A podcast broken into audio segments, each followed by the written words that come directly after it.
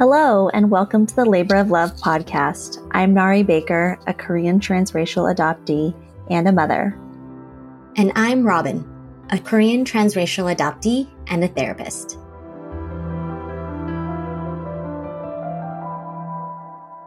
In today's episode, we are thrilled to be in conversation and community with JaeRan Kim. JaeRan is a fierce advocate, researcher, social worker, blogger, and is a needle savvy knitter.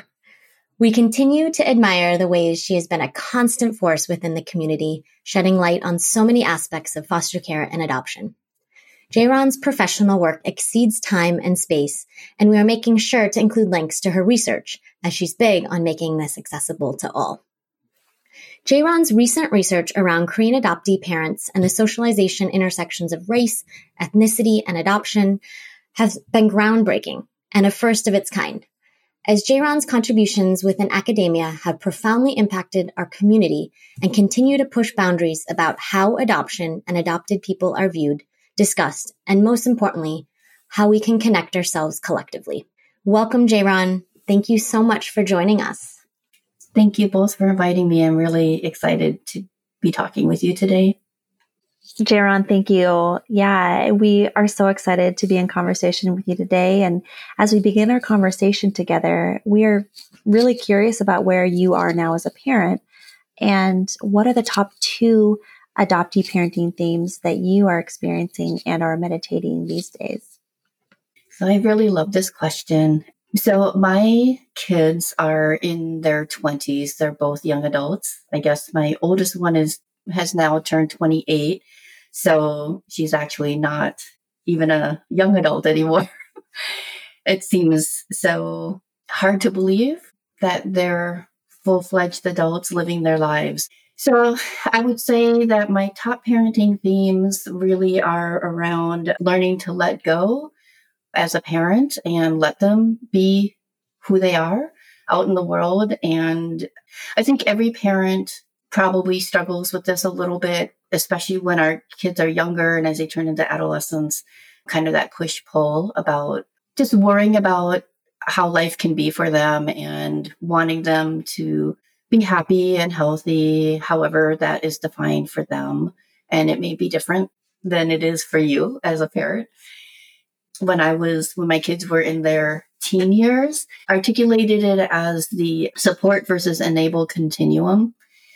And that's really around the challenges that parents have about how much, when you're trying to support your kids, are you actually maybe enabling them to not learn skills for themselves? How do you push them to develop skills um, in ways that they don't find or feel that you're kind of abandoning them or not supporting them, but also being mindful of trying to be overprotective and then them not being able to develop those skills for themselves as they get older because you really can't be there with them all the time. And when your kids become adults well when when they're teenagers even you really start to see it but my kids live in a different state. And so i don't have even though we're in a lot of communication together i'm not there as much just to see the the day in and day out of their lives. And so just having to learn to trust that they're doing okay and all the work that I did when they were younger to really establish a relationship with them so that they would want to be in connection with me as they get to be adults. I'm seeing played out. So it's a fun time. I think it's really fun to have adult kids. The conversations that we have, they range from really profound things that I'm learning from them as well as silly and joyful. And then, of course, every now and then there's things that are hard that come up and, and we try and help them and support them in problem solving for themselves as much as possible. But yeah, those are those are some of the things that I'm thinking about now that my kids are 23 and 28.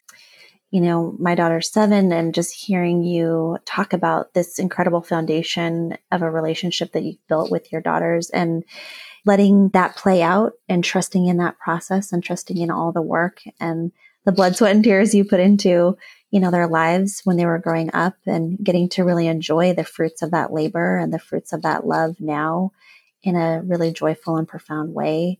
Uh, just gives me a lot of hope and inspiration. And also just kind of your process too, as a person, you know, just embracing that you are all people. You know, they're your kids and also you're all people and they're going to do things differently maybe than you would choose and learning that letting go and um, that respect, that mutual respect. So thank you. You know, JaeRan, we're also so fascinated by your research around adoptees as parents, um, more specifically, how Korean adoptees talk about ethnicity, race, and adoption.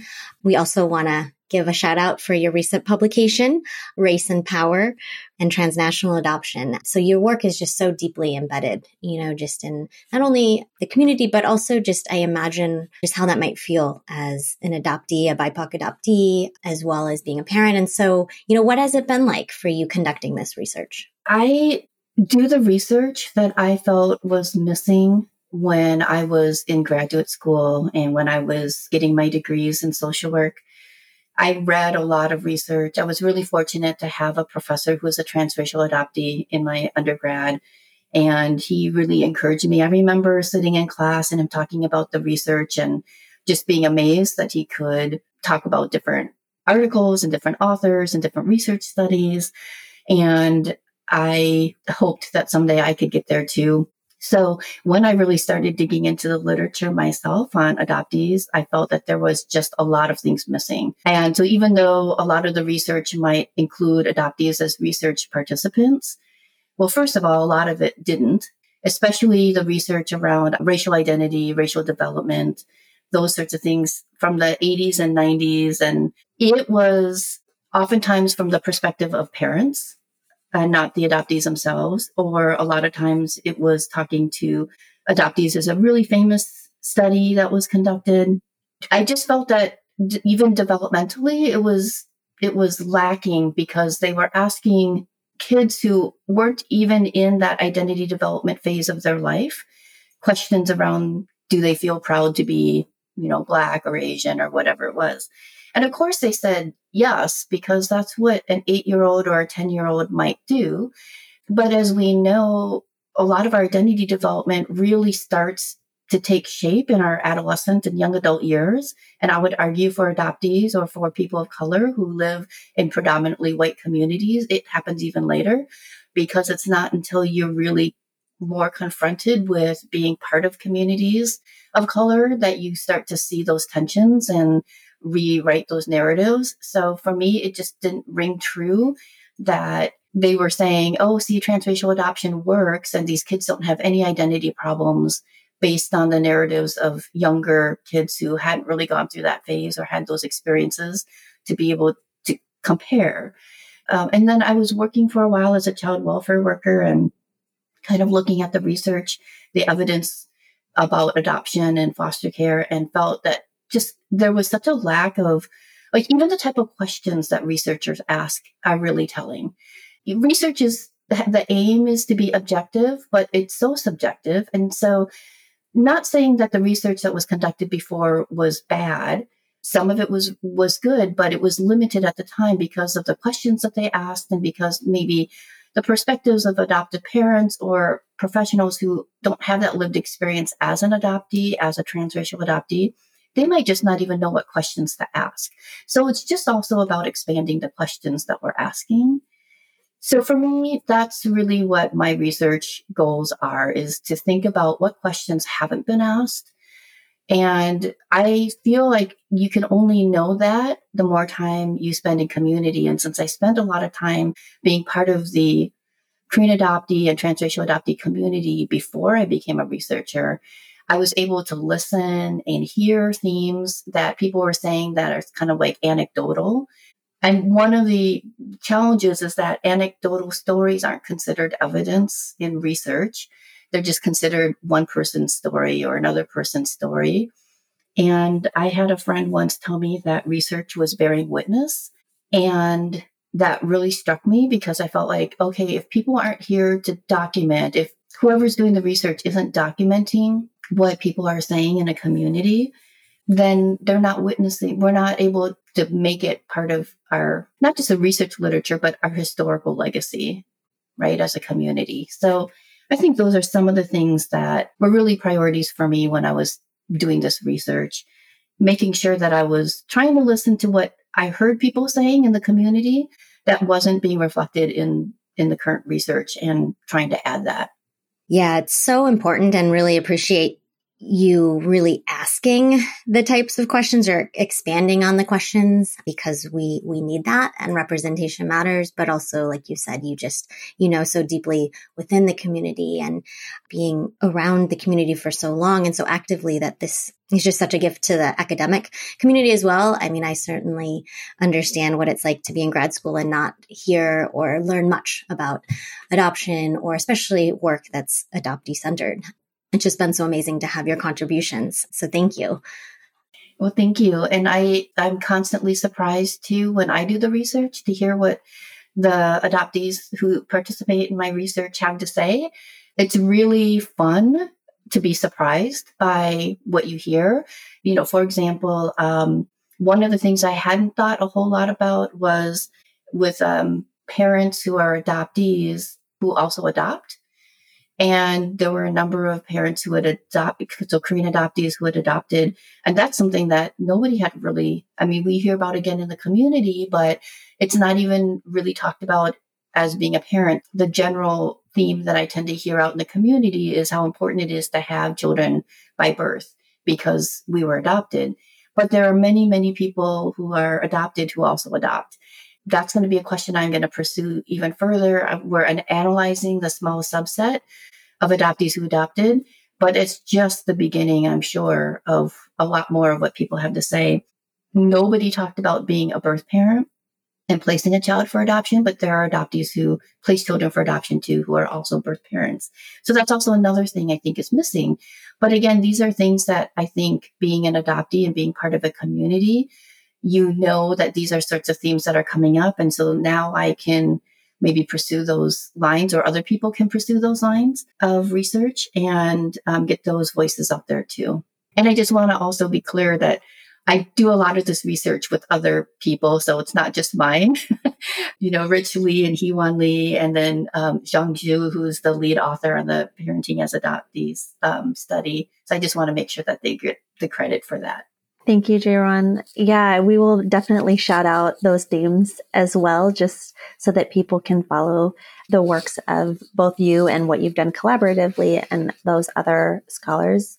It, this is sort of this perfect segue into our next question about you have such an insider's perspective because you are a part of the community. It enables you to bear witness from a very specific, unique vantage point to be able to document the community in a really special and intimate way that somebody who's not a part of the community would not be able to do, let alone be around conversations that are as candid and honest and authentic when you have that trust of sharing that identity and that life experience. I'm curious, I think we're curious about you mentioned adoptees who have become adoptive parents themselves and adoptees who've become birth parents. If there are other areas that need more light shed on them that you would want to expand on, kind of other areas that you're interested in researching? In terms of the parenting as an adoptee part, one of the things that came up in our study that also I think is very interesting, would like to hear more about our adoptees who are in reunion and what it's like to have their Korean families involved in some ways, whether that's very little, minimal, or whether it's a lot in their parenting. So, for example, I don't have that experience. I not in reunion with my Korean family. So I just thought it was very interesting as some of the adoptees in our study talked about how they negotiated, navigated, how much influence or, you know, even some of the, the real challenges thinking about having three or four sets of grandparents and how much that helps or sometimes hinders their own ethnic and cultural socialization practices with their kids.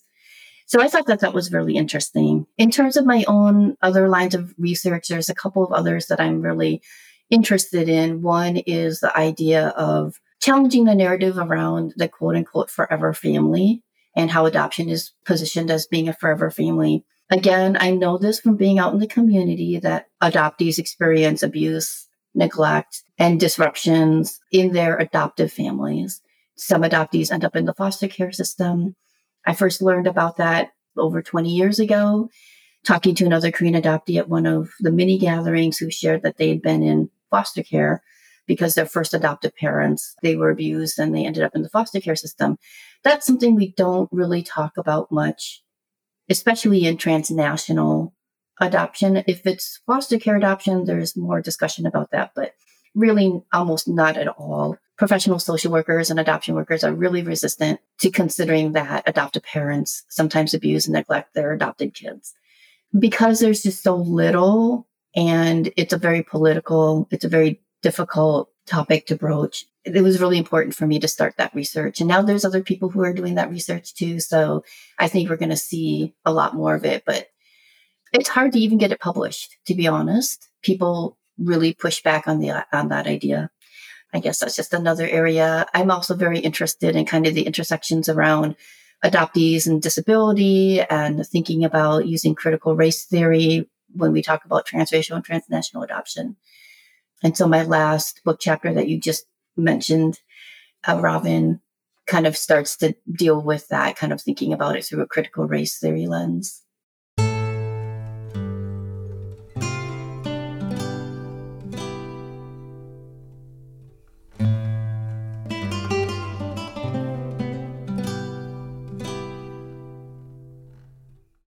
Well, we're so appreciative of the continued, you know, curiosities and just also the other areas that you just identified that will anxiously await um, as you continue to go into these areas that are oftentimes, like you said, either not talked about or there's resistance or it's really challenging to move this through publication, but just such important areas. And I agree, you know, just really um, having worked in the, the foster care system here in LA, that it can be really these areas around disruption or, or adoptions dissolving, especially in transnational adoptions, um, aren't talked about. So I really appreciate you naming that and just really looking at that as a, an area of, of future research you know, speaking of also just some really important publications, we want to do a throwback to just really parenting as adoptees being one of the first books that, you know, was published for adoptee parents and really highlighted others' experiences, including your own.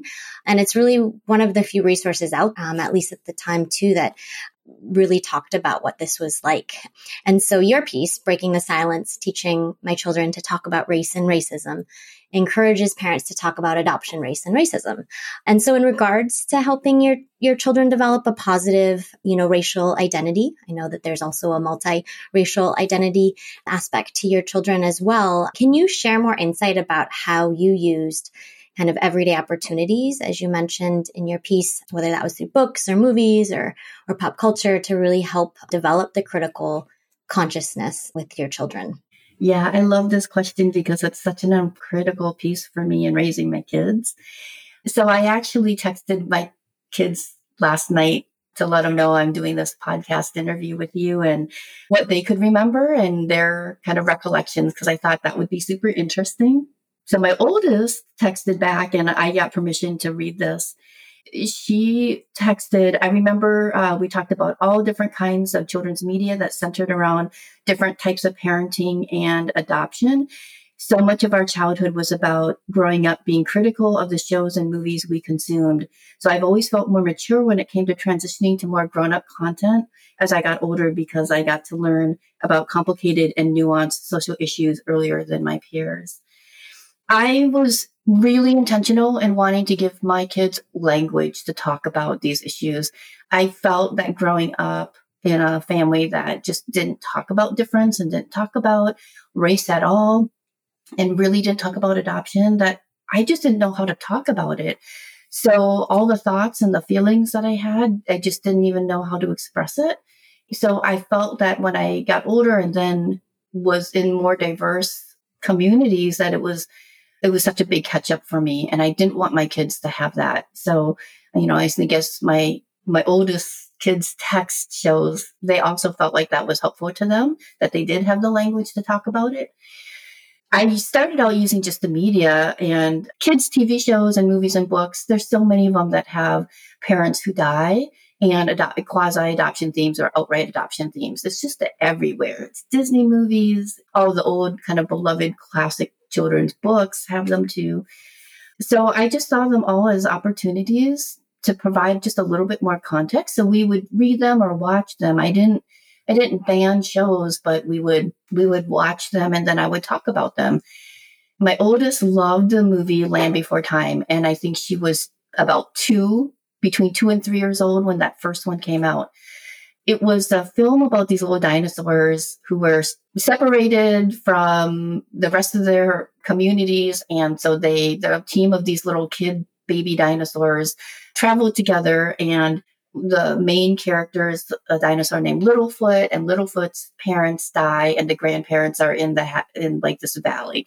So not only is there parent death, and then there's kind of the assumed they're going to the grandparents, so it's like kinship adoption. So there's opportunities to talk about that.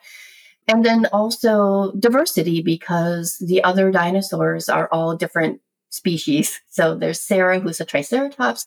And so anyway, they have to work together. They have to overcome their prejudices about each other's species to kind of work together. So, I mean, in a very kid way, of course, it's very positive and uplifting, but we talked about that. It just, there's so many opportunities for us to help kids understand what's going on in the story and to talk about the older dinosaurs telling Littlefoot, we don't trust three horns like Cera and the Triceratops, and to talk about like why that might be.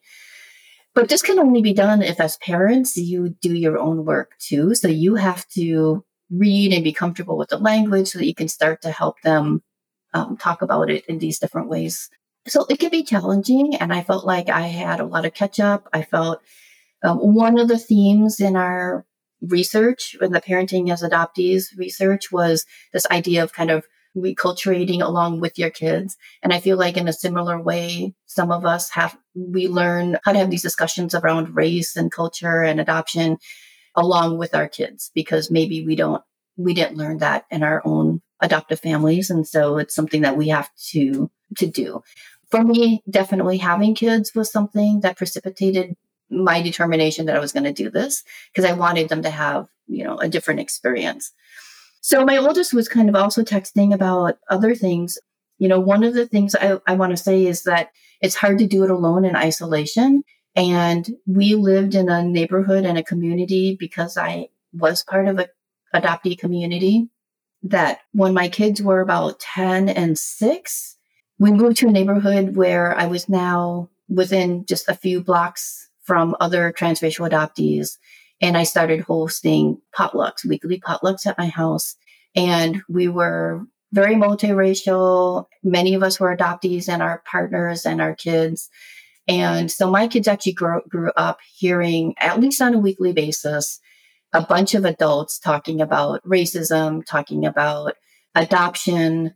So just by hearing the adults having the conversations too, and having a kind of an open table where they could chime in and ask questions and we could see their development and the way they were thinking about and formulating their questions around transracial adoption. It was just really fun. And so my oldest reminded me about that. You know, she said, yes, there was all the things that you did, but also going to potluck and hearing from white domestic adoptees talk about the adoption part, black transracial adoptees talking about their perspectives, you know, so just having lots of representation there, folks who were who identified as queer, it just the kind of that open, regular interaction with the community.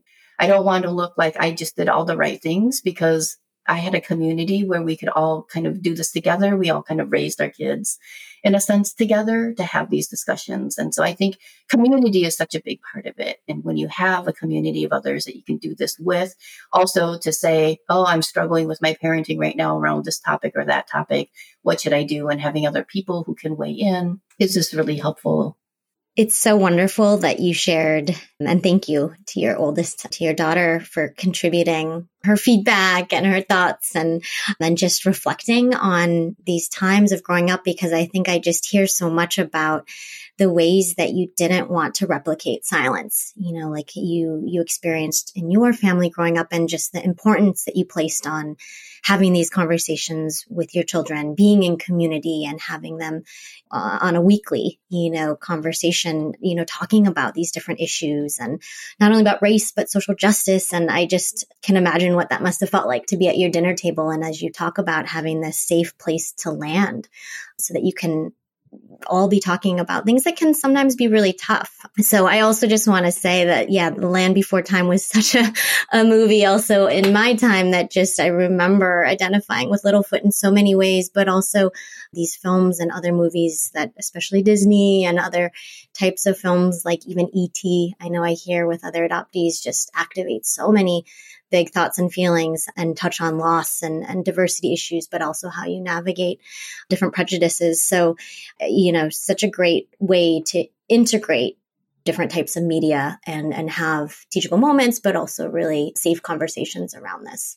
I think the concept of reculturating alongside your kids also really takes the pressure off in such a beautiful way that it's a collaborative process. It's a loving and growing process. You don't have to be the authority, you know, already when by the time your kids are born and know all and be all everything about maybe your birth culture, country, or race issues as well that there's this open door that can happen and that learning process can happen together.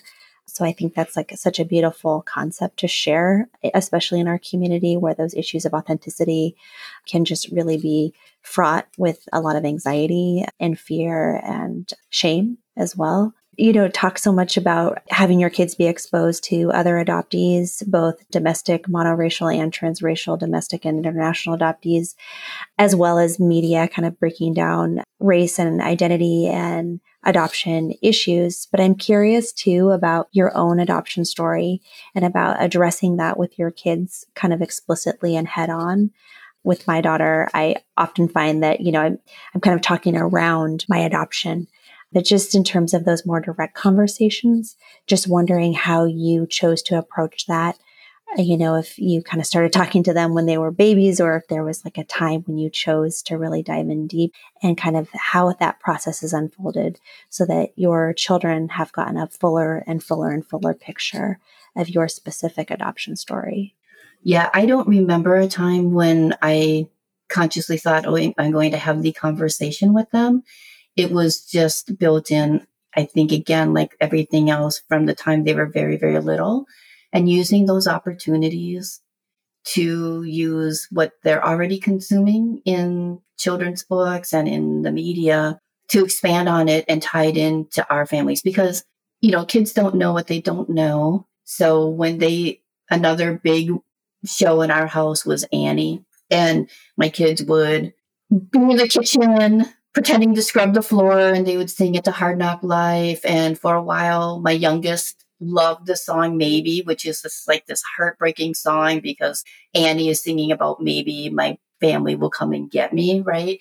But that's the song he wanted me to sing before he went to bed every night. So imagine what it's like to be an adoptee, not in reunion and not knowing your birth family, singing this song of longing and despair to your child.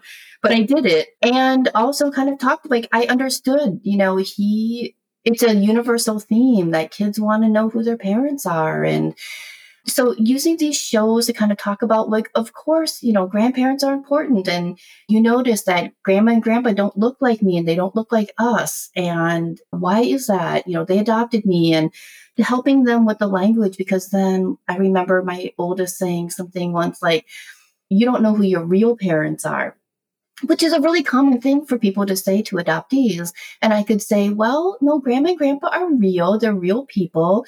They're not my Korean parents. So they're not your Korean grandparents, but they are your grandparents.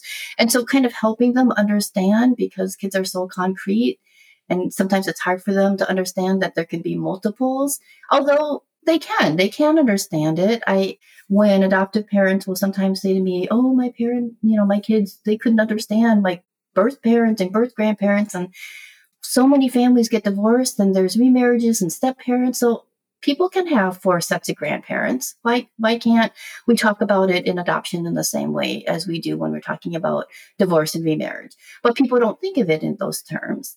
So it's just kind of being matter of fact and trying to again help them with the language part which can be tricky because we tend to whenever we think something is shameful or painful or hurtful or, you know, whatever, we don't want to discuss it. So, but the silence then makes it harder for us to actually talk about it and to kind of reduce that shame. It just stays, you know, in the, in the dark shadows. And I want to help expose and encourage parents to help expose that. Also, the other thing is if you don't talk about it with your kids, they will learn that information from other people. And I talk about it in, in similar ways as kind of the other quote unquote hard conversations that parents don't like to have, which are about sex and drugs. And if you don't talk to your kids about what alcohol and drugs are, if you don't talk to your kids about what sex is to help them understand their bodies and all that, they will get that information from other people. It's likely to be tinged with shame and with mixed messages, especially depending on the gender of your kids and just misinformed. I would rather they feel comfortable talking to me about these things than to ask their friends because their parents don't want to talk about it. So I think of everything in the long term. I would rather have my kids come to me and say, I'm struggling with this, or I don't know how to talk about this, and not feel like I'm judging them or going to make them feel bad for having those questions. And I think that, especially for transracial adoptees, discussions about race and adoption in our homes, we got the message early on. Our parents were uncomfortable talking about it, so they didn't. Whether they meant to or not, I think a lot of times it was totally unintentional on the part of our parents, but they didn't know how to talk about it. So we get the message it's not right, it's bad to talk about.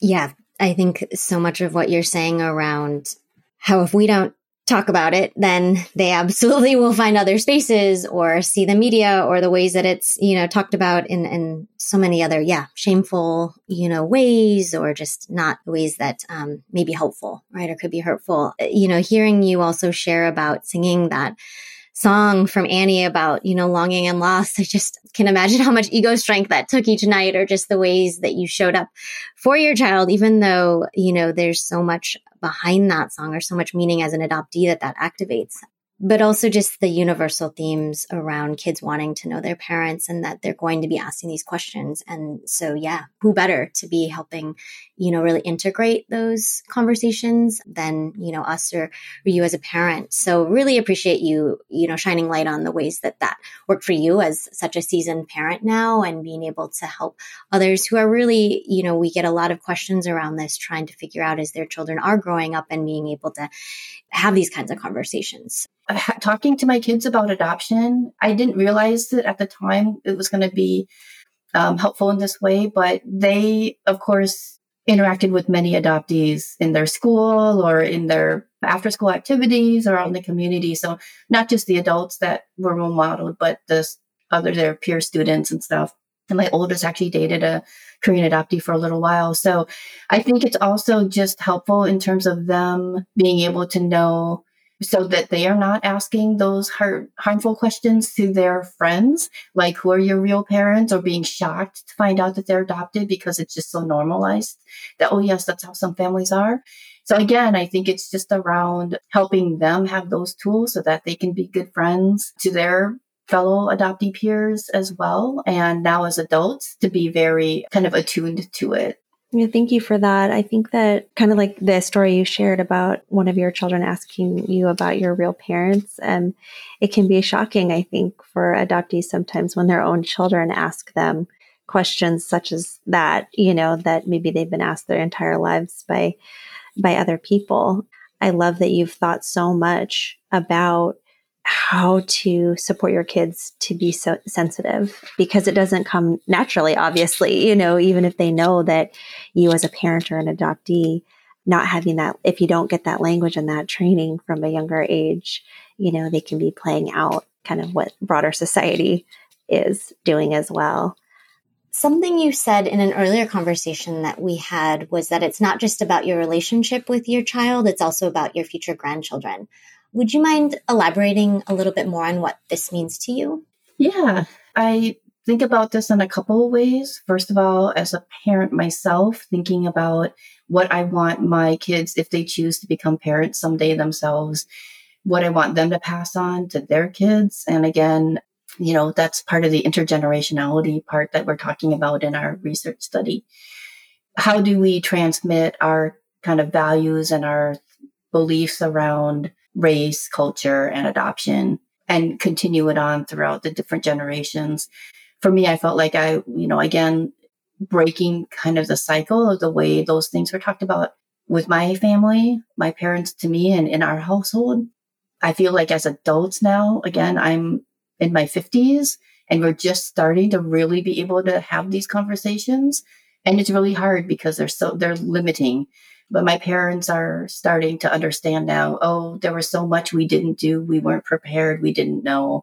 It's really baby steps though. And that leads me to the second part, which is what I'm talking to parents now when adoptive parents, white adoptive parents reach out to me. I do a lot of training and work on this idea of it's not just about you as a parent and your relationship with your child. Well, first of all, sometimes they don't even think that far ahead because as you know, when you're parenting, the days are long, but the years are short. Every day just seems like you can't really see much into the future, but it goes by so quickly. And then suddenly they're teenagers and then suddenly they're 28 you know, or 38 or whatever. I really wanted to make sure that my kids, I developed a relationship with them that they still wanted to be my friends and be my kids. I didn't want estrangement. I'd seen so much estrangement from adoptees with their adoptive parents. I didn't want my kids to be estranged from me and vice versa. My kids aren't necessarily very close to my parents. And part of that is because of the inability of my parents to be able to really think about us as a family of color them as Korean Americans, multiracial. And so my kids picked up on some of the things that I had to go through as a kid with my parents. So I think that white adoptive parents, if they're really thinking about their kids growing up, someday their kids may not want to spend time in your all white community with their kids because if they are trying to intentionally raise their kids around more diversity, that might be really uncomfortable you know, we would go visit my parents at their cabin up north and get the stares because we're the only family of color for miles and miles and miles. And my kids didn't like it. They picked up on that. You know, kids pick up on so much. So, really thinking about kind of the long term relationships that we want to have with our families is something I think about a lot. It's really important to me. And it's something that I really want to encourage other parents, especially white adoptive parents who might be hearing this, but for sure the ones that I talk to in any of my training and work, that that could affect their relationships with their own grandchildren someday. And so really I, I talk about it in terms of parenting for the long haul, for those future relationships that they hope to have with their kids and their grandkids someday. Thank you so much, JaeRan. I think that long term vision is so important, and all of the nuances of what you bring up really just resonate so deeply with me. What are the other labors of love that you're doing besides parenting these days? Yeah, since I'm not really doing active parenting anymore, I would say most of my labors of love are around the research and the work that I do, my writing, my being in the community, you know, serving on different boards for organizations that mean a lot to me. And then my joys are, as you referred to earlier, I love to knit and cook and bake. I don't really see them as labor. and I think that's the that's kind of the trick, right, for all of these things, even parenting. It's like parenting is hard, but I guess in some ways I didn't really see it as a labor. That's what I'm doing. Well, you bring so much joy into this world, whether that's through your, your beautiful knitting creations or your cookie baking, but also just the incredible research and gifts that you are contributing over and over again. So, you know, we can't thank you enough, JaeRan, you know, for all that you continue to give. And we just are always so excited to know what you're doing and we'll, you know, drop links for folks to continue to follow your work and be able to see all that you're doing in this world. But thank you so much for our conversation today. We just know how much this is really going to benefit our community in so many ways. So thank you so much for all that you are doing and moving and, and shaking things in this world. Well, I really appreciate being invited. Parenting is just such a passionate topic for me. So I just loved being able to to have this conversation with you. And thank you so much for inviting me. Thank you, JaeRan. And thank you, everyone, for tuning in to our podcast today. If you're into what you're hearing, please spread the word and invite friends to like us and follow us and share us on Instagram at Labor of Love Podcast. We are also on Spotify and iTunes. And if you have any extra that you'd like to pass on to us, you can donate to us at Labor of Love Podcast on Venmo. So thank you again.